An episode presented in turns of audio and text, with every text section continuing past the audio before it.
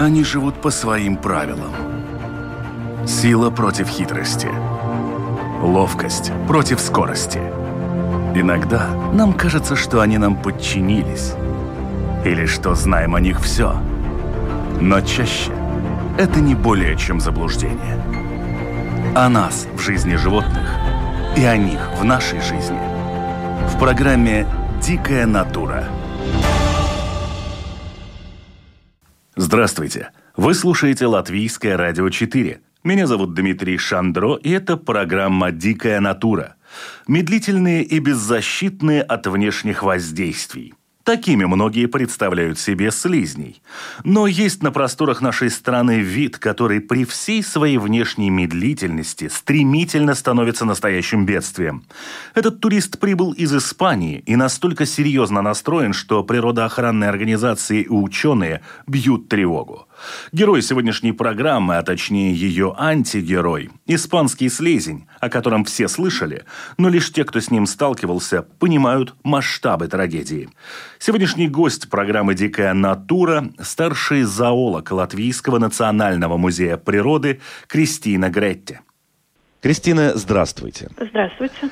Итак, у нас сложилась в стране ситуация, я понимаю, что очень многие говорят об инвазивных видах, которые вторгаются во владение уже привычных обитателей наших простор. И как любой завоеватель, они всегда более подготовлены, более адаптивны. Вот сейчас а, такая же история происходит, как я понимаю, с этим испанским слизнем, который появился и каким-то образом очень сильно мешает и огородникам, и, видимо, нашим местным видам тоже. Но в чем тогда сила, в общем-то, слизня? Потому что любой человек, когда он представляет себе слизняка, это некое существо не очень подвижное, не очень защищенное чем-то. А, да, но поскольку мы уже с вами говорим о том, что вид является инвазивным, да, он отвечает автоматически сразу нескольким критериям. Первым это то, что он угрожает окружающей среде. А, также он размножается, он э, изживает нашу фауну, выживает, так сказать.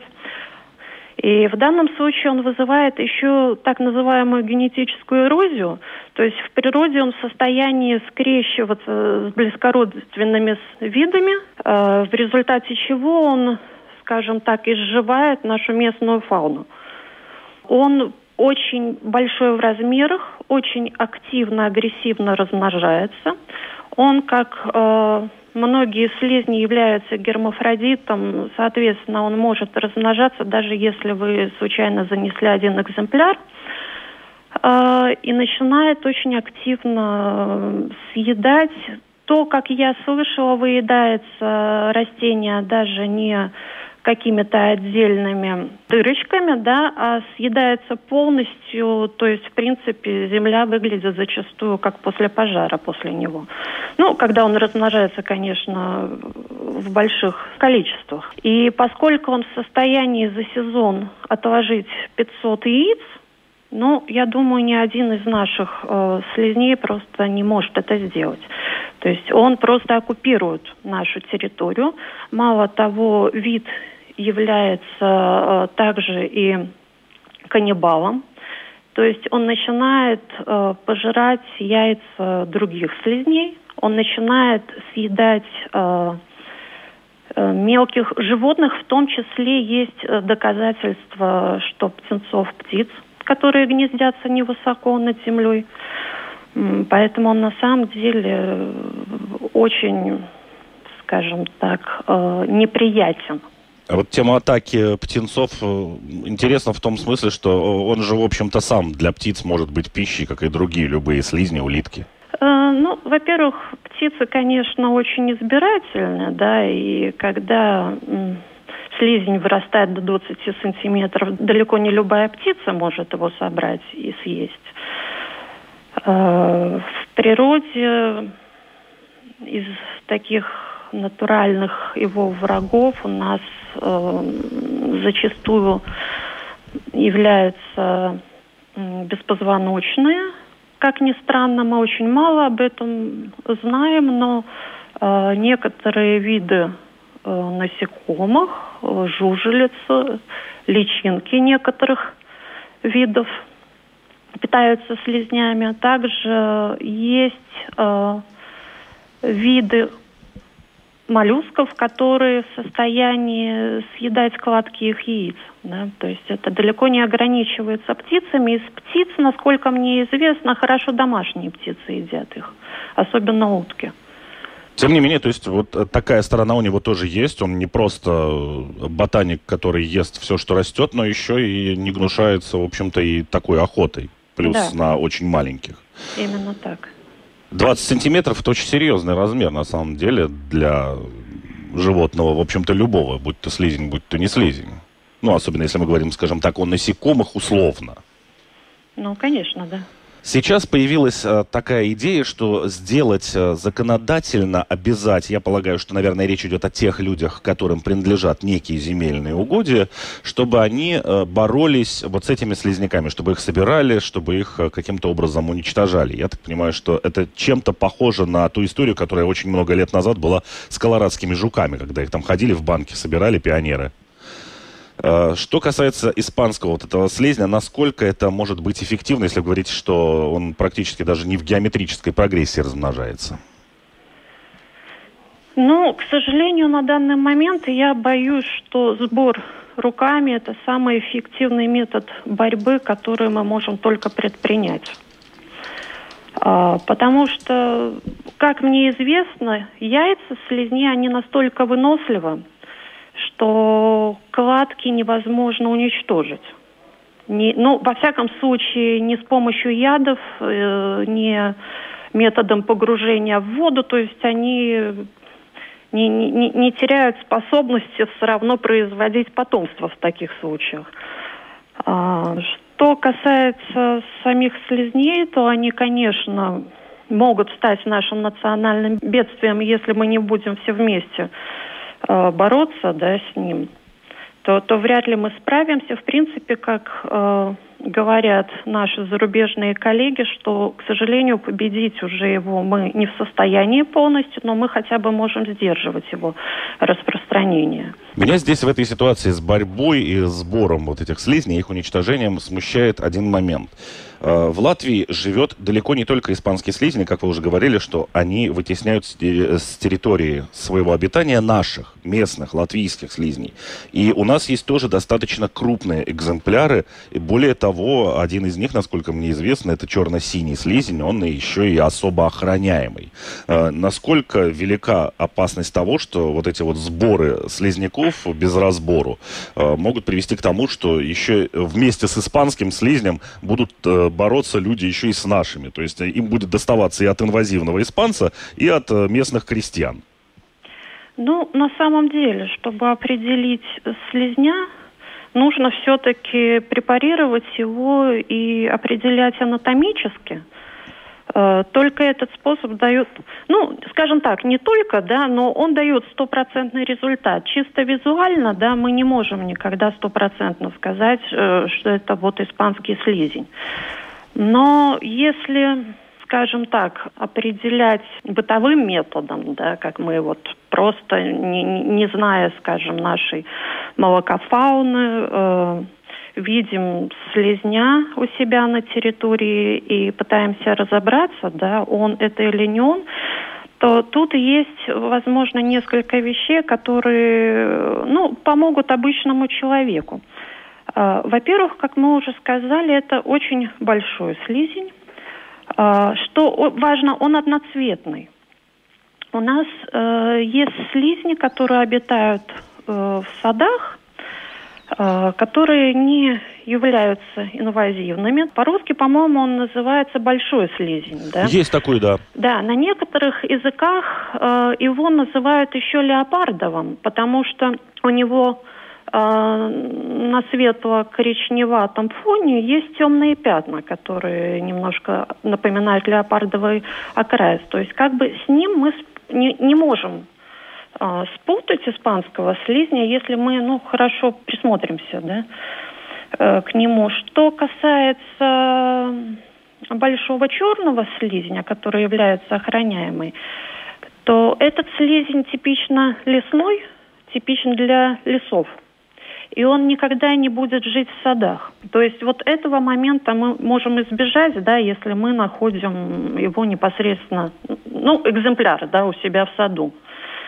мы, мы, мы точно знаем, что, что это, скорее всего, не будет э, ну, вот этот черно-синий охраняемый. И если, да, придираться, скажем, дальше и все-таки э, пытаться проверить, да, то переворачивая большого черного слизня, мы увидим, что у него белая подошва. Ни один из наших э, слизней других видов не обладает белые подошвы при темном раскрасе.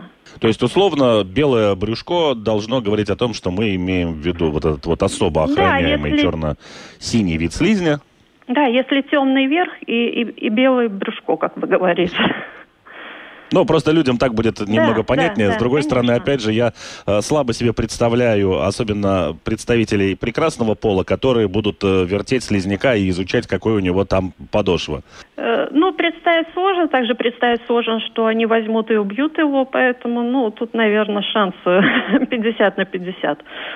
Хорошо. Итак, первое, что мы поняли и разобрались, это то, что испанский слизень визуально он однотонный, в отличие от представителей других видов слизней именно латвийских да, местных? Да, если он выросший. Э, тут я могу добавить, что э, молодняк, он э, имеет э, на каждом боку по одной полосочке темненькой. То есть все-таки чуть-чуть, но если посмотреть, он будет отличаться от взрослых угу. слизней. И это похоже на кого-то из тех, кто обитает в наших краях? А, в принципе, его можно спутать э, с красным придорожным слизнем или с лесным слизнем, поскольку испанский слизень, хоть его всегда и фотографируют оранжевым, он очень часто бывает э, в коричневатых оттенках, вплоть до черного, кстати. Э, но опять-таки эти два местных слизня, они обычно не обитают э, в садах и не являются синантропными видами, то есть видами, которые живут э, около э, жилищ человека. То есть если мы видим э, большого однотонного слизня в саду, то с большой вероятностью можно утверждать, что это будет испанский слизень. А, кстати, что касается, вы говорите, что вот этот вот э, особо охраняемый черно-синий слизень, он э, преимущественно обитает, в общем-то, в лесах, и поэтому встретить его у себя в саду, наверное, не очень получится. А что касается вот этих испанских слизней, насколько они готовы из огорода перебраться в лес? Да запросто. При первой же возможности. Поэтому очень важно, э, если он у нас есть, и если мы э, косим траву, не выносить компост, не вывозить куда-то его, потому что мы можем его вывести вместе с яйцами и э, таким образом повлиять на распространение вида. И точно так же, если мы, скажем, собираем взрослые особи в баночку, ну, скажем, не уничтожаем их э, на участке, да, как предлагается, например, лопатой их перебивать или садовыми ножницами разрезать, а мы пытаемся закинуть в баночку, закрыть ее и унести куда-нибудь в мусорник, да.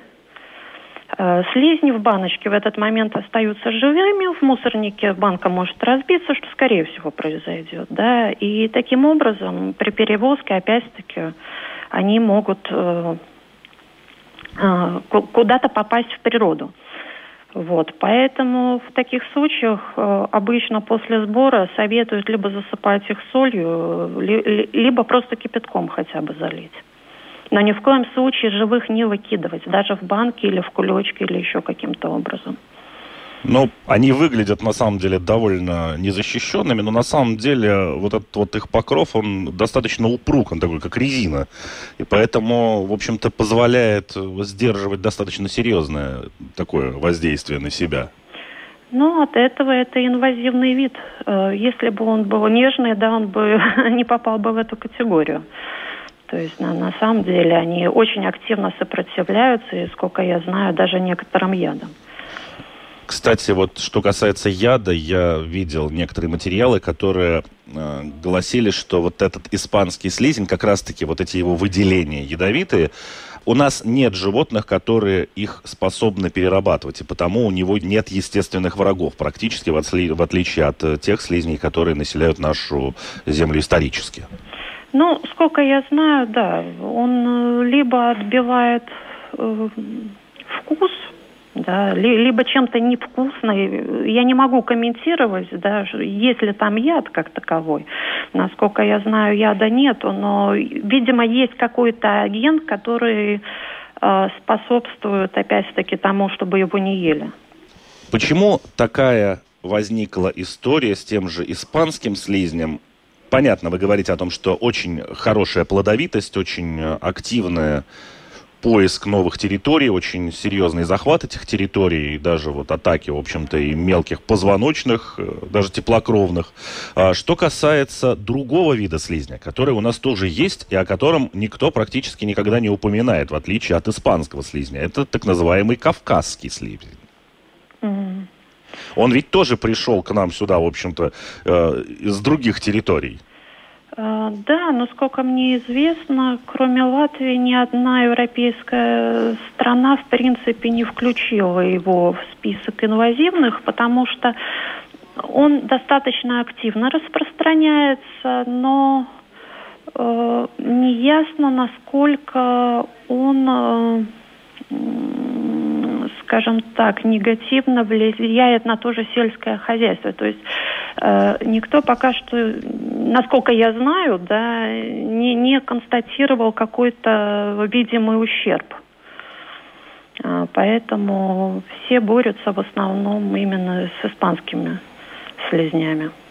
Но, насколько мне известно, вот эти же кавказцы, они, в общем-то, похожи визуально и на испанцев, по крайней мере, в какой-то момент своей жизни, в какой-то момент этого развития. Mm, ну, надо сразу сказать, что, во-первых, он э, сильно меньше. И вторая характерная его особенность – это светлое тело, ну, сероватое, скажем так, и черная голова. То есть он как минимум двухцветный. Вот, поэтому, ну, спутать э, достаточно сложно. То есть, э, в принципе, если мы говорим о том, что ну, беремся за вот такое вот ручное уничтожение примитивное в банке собирать, ну, э, заливать их там водой или чем-то, чтобы сто процентов понимать, что животное погибло и больше не будет приносить никому вред, то фактически такой угрозы, что под горячую руку садовода попадутся и какие-то другие виды слизней, они достаточно минимальны, потому что все-таки, не будучи даже э, специалистом в этой отрасли, визуально все-таки отличить испанского слизня, особенно взрослого, от любого другого слизня, населяющего нашу территорию, ну, не так сложно. Ну, во-первых, да. Во-вторых, если мы сравниваем все-таки э, с кавказским слизнем, да, то опять-таки получается так, что ничего плохого в том, что вы начинаете с ним бороться, нету, потому что он точно так же входит в списки инвазивных видов. Это вид, который является чужеродным для нашей природы, да. И вот э, даже если тут вы ошибетесь, э, это только будет во благо, скажем так, сбор этого слизня какое время года происходит наибольшая активность в жизни вот этих же испанских или кавказских слизней, когда стоит наиболее активно с ними начинать бороться? Ну, а, понятно, что на ну, протяжении всего года, в общем-то, увидел, убрал. Но должны же быть какие-то еще критические моменты. Конечно. То есть, э, в принципе, биология э, этих слизней такова, что Э, яйца, которые откладываются ближе к осени, перезимовывают. И, э, и как правило, весной э, появляются маленькие слизни, которых вы, конечно, не увидите из-за их размера, скорее всего. Да? И они начинают активно расти в наших широтах, э, учитывая наш климат, э, то, что у нас нету такой сильной жары, Э, обычно они вырастают к концу июня. То есть вот на этом этапе мы начинаем уже их замечать. И в этот момент очень важно начать их собирать, потому что как только животные вырастают и становятся половозрелые, они начинают откладывать яйца. И наша задача не, быть, не допустить того, чтобы у нас на участке, скажем, да, были кладки слизней. То есть са- самый верный э, способ начать бороться с ними э, до, до состояния их половозрелости. Потому что дальше это будет лавинообразно. Если да. вы говорите, что 500 яиц способна отложить одна особь. Да, конечно. Более того, что, учитывая, что они запросто меняют пол.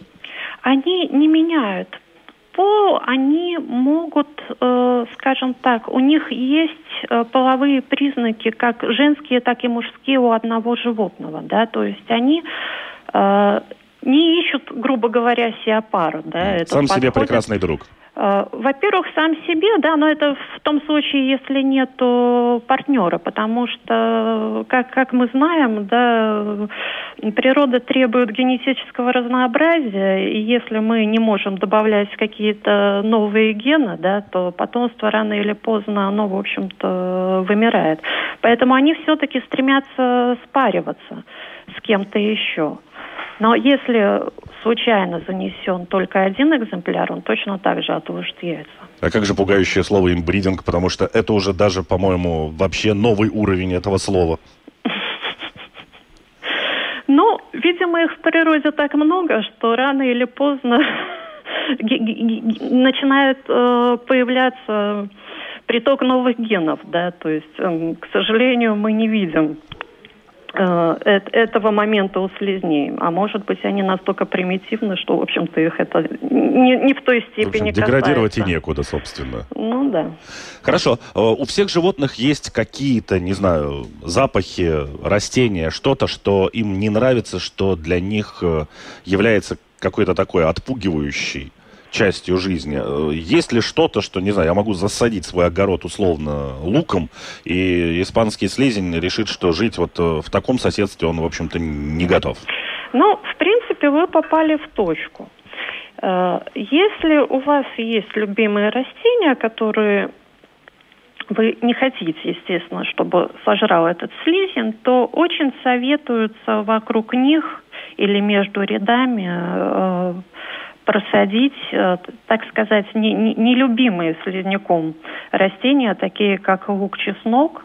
Э, кто-то утверждает, что это будет еще мята и цикорий. И также есть и декоративные растения, которые ему не нравятся, например, флоксы или синие хосты. Но с хостами нужно быть аккуратными, потому что есть хосты, которые им не нравятся, а есть, которые они наоборот очень любят.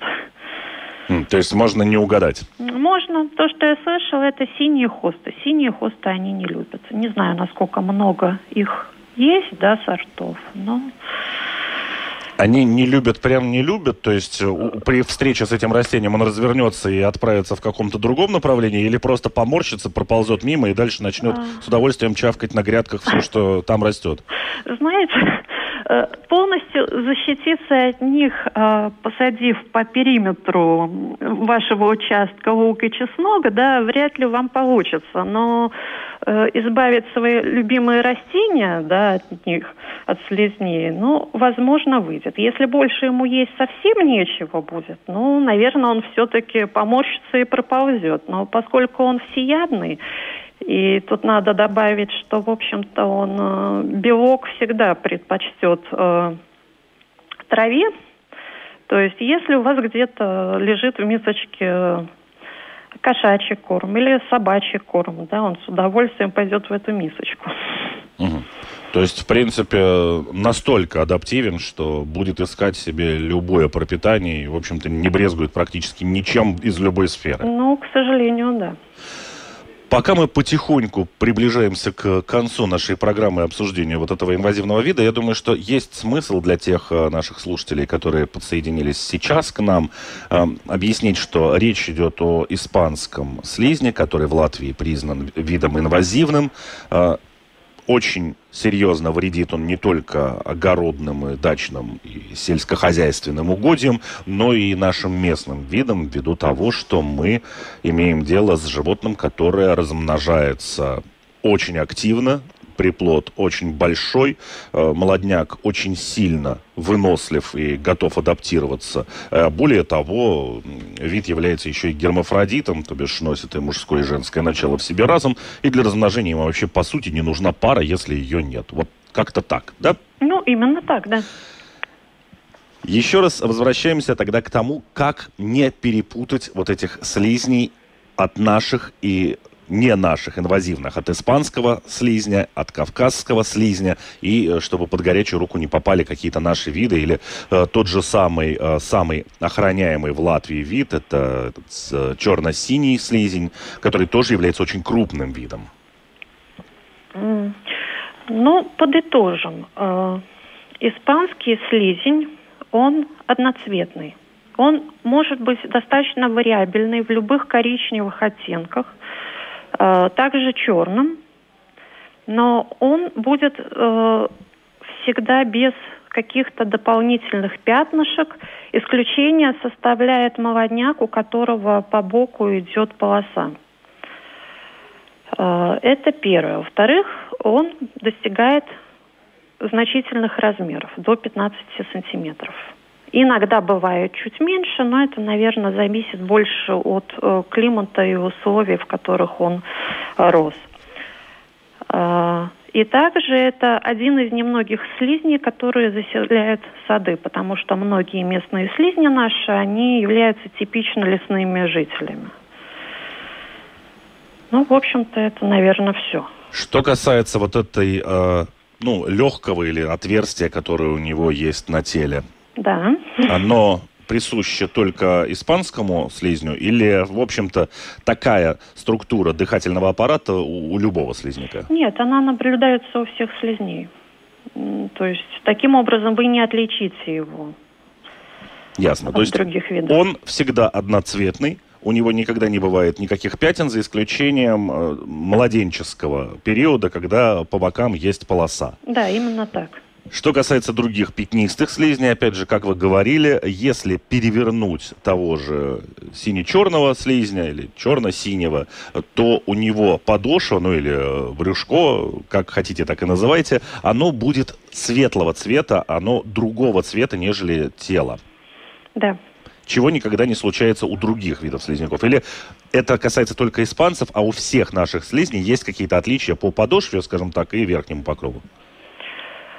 А, ну, в принципе, это касается многих наших слизней, потому что если мы говорим о э, именно об этом охраняемом черно-синем слизне, у него тоже есть некоторая э, цветовая вариабельность. Он может быть как однотонным черным, как, а также может быть похож и на большого или леопардового слизня. Иногда у него появляются пятнышки на коричневатом фоне. И вот тут вот э, возникает очень часто вопрос, охраняемый это вид или нет, и как его отличить. Вот от большого слизня, большого леопардового, он отличается именно этой белым подошвы. Да? От испанского слизня точно так же. Э, в принципе, есть, ну, если мы говорим о Латвии, в Латвии, в принципе, живет 18 видов слизней. Мало кто знает это, мало кто задумывается, да, но они все очень разные, поэтому, ну, утверждать что это единственный слизель, который обладает белой подошвой, но я не могу. Тем не менее, их у нас 18, как вы говорите. Да. И об этом я тоже не сомневаюсь, что вообще в принципе никто не задумывается, потому что э, слизни это как раз-таки животные, как их называют, негативно маркированные, которые, в общем-то, не вызывают вообще желания о них думать у людей, что бы то ни было. Ну, в основном так, да. Плюс еще есть э, все-таки виды, которые не живут рядом с нами, и поэтому мы обычно с ними не сталкиваемся. То есть мы замечаем обычно то, э, что либо нам очень симпатизирует и нравится, да, либо то, что наносит нам какой-то вред, и мы хотим начать бороться. Вот. То, то, то, то, что нас обычно сильно э, не касается и не затрагивает, да, мы, как правило, проходим мимо и не замечаем. И опять же вы говорили о том, что при борьбе вот с этим испанским слизнем его ни в коем случае нельзя взять, собрать у себя на огороде и куда-нибудь просто выбросить, условно, за забор. Да, а, во-первых, нельзя, что понятно, выкидывать живые экземпляры, даже если они упакованы во что-то, потому что упаковка очень легко рвется, разбивается и, и слизни выползают. И второй нюанс, даже если мы их э, механически убиваем, например, лопатой, Очень важно э, либо уничтожить тела, либо закопать глубоко, потому что э, сами же испанские слизни являются э, любителями белка, и они готовы есть не только живых э, небольших животных, да, но также и своих братьев. Пусть они уже будут мертвыми, но они этим не брезгуют. То есть если вы лопатой убьете слизни и выкинете где-то за заборчик, э, есть очень большой шанс, что в это место просто приползут толпы э, испанских слизней от соседей.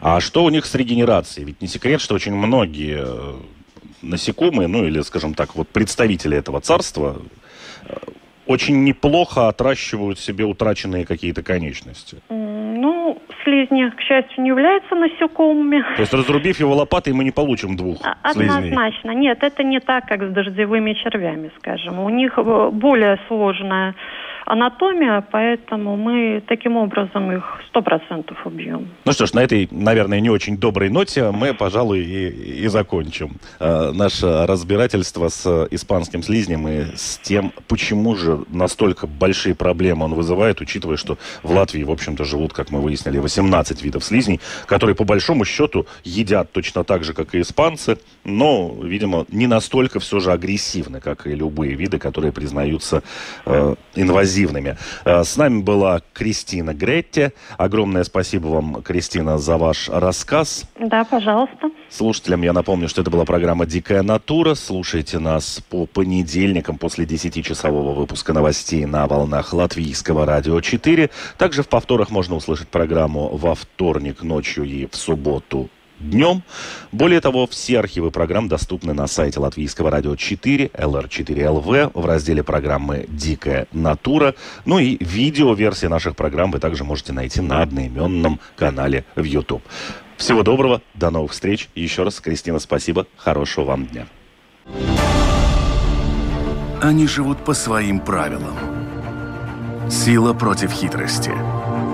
Ловкость против скорости – Иногда нам кажется, что они нам подчинились. Или что знаем о них все. Но чаще это не более чем заблуждение. О нас в жизни животных и о них в нашей жизни. В программе «Дикая натура»